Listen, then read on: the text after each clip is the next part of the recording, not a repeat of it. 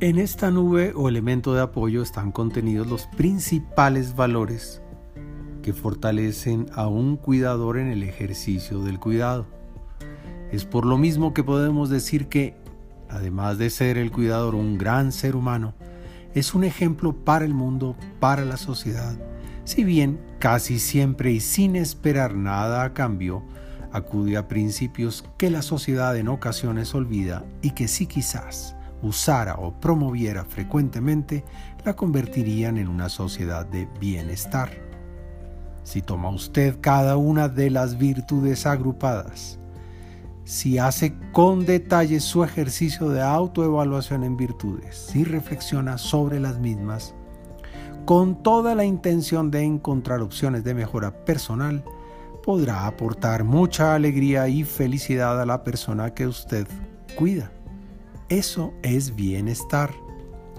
Al hacer este trabajo consciente debe usted entender que vale la pena servir, que el cuidado es una acción noble y muy generosa que nos pone a prueba como personas y como seres humanos.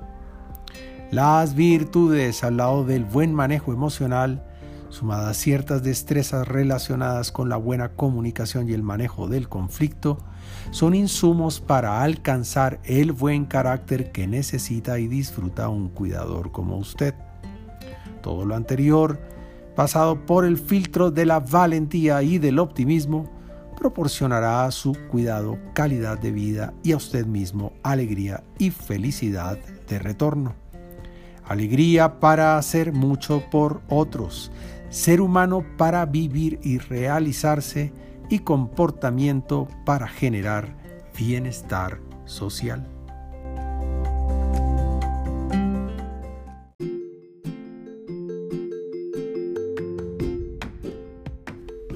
Hola, muy buenos días. Nuevamente estoy contigo y esto es la Alianza para el Cuidado. Mi nombre es Diego Anzola Chiape.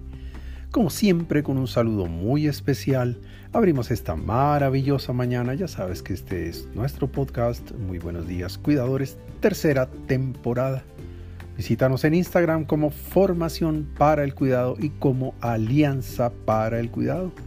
También escríbenos a info la primera comunidad de cuidadores de habla hispana.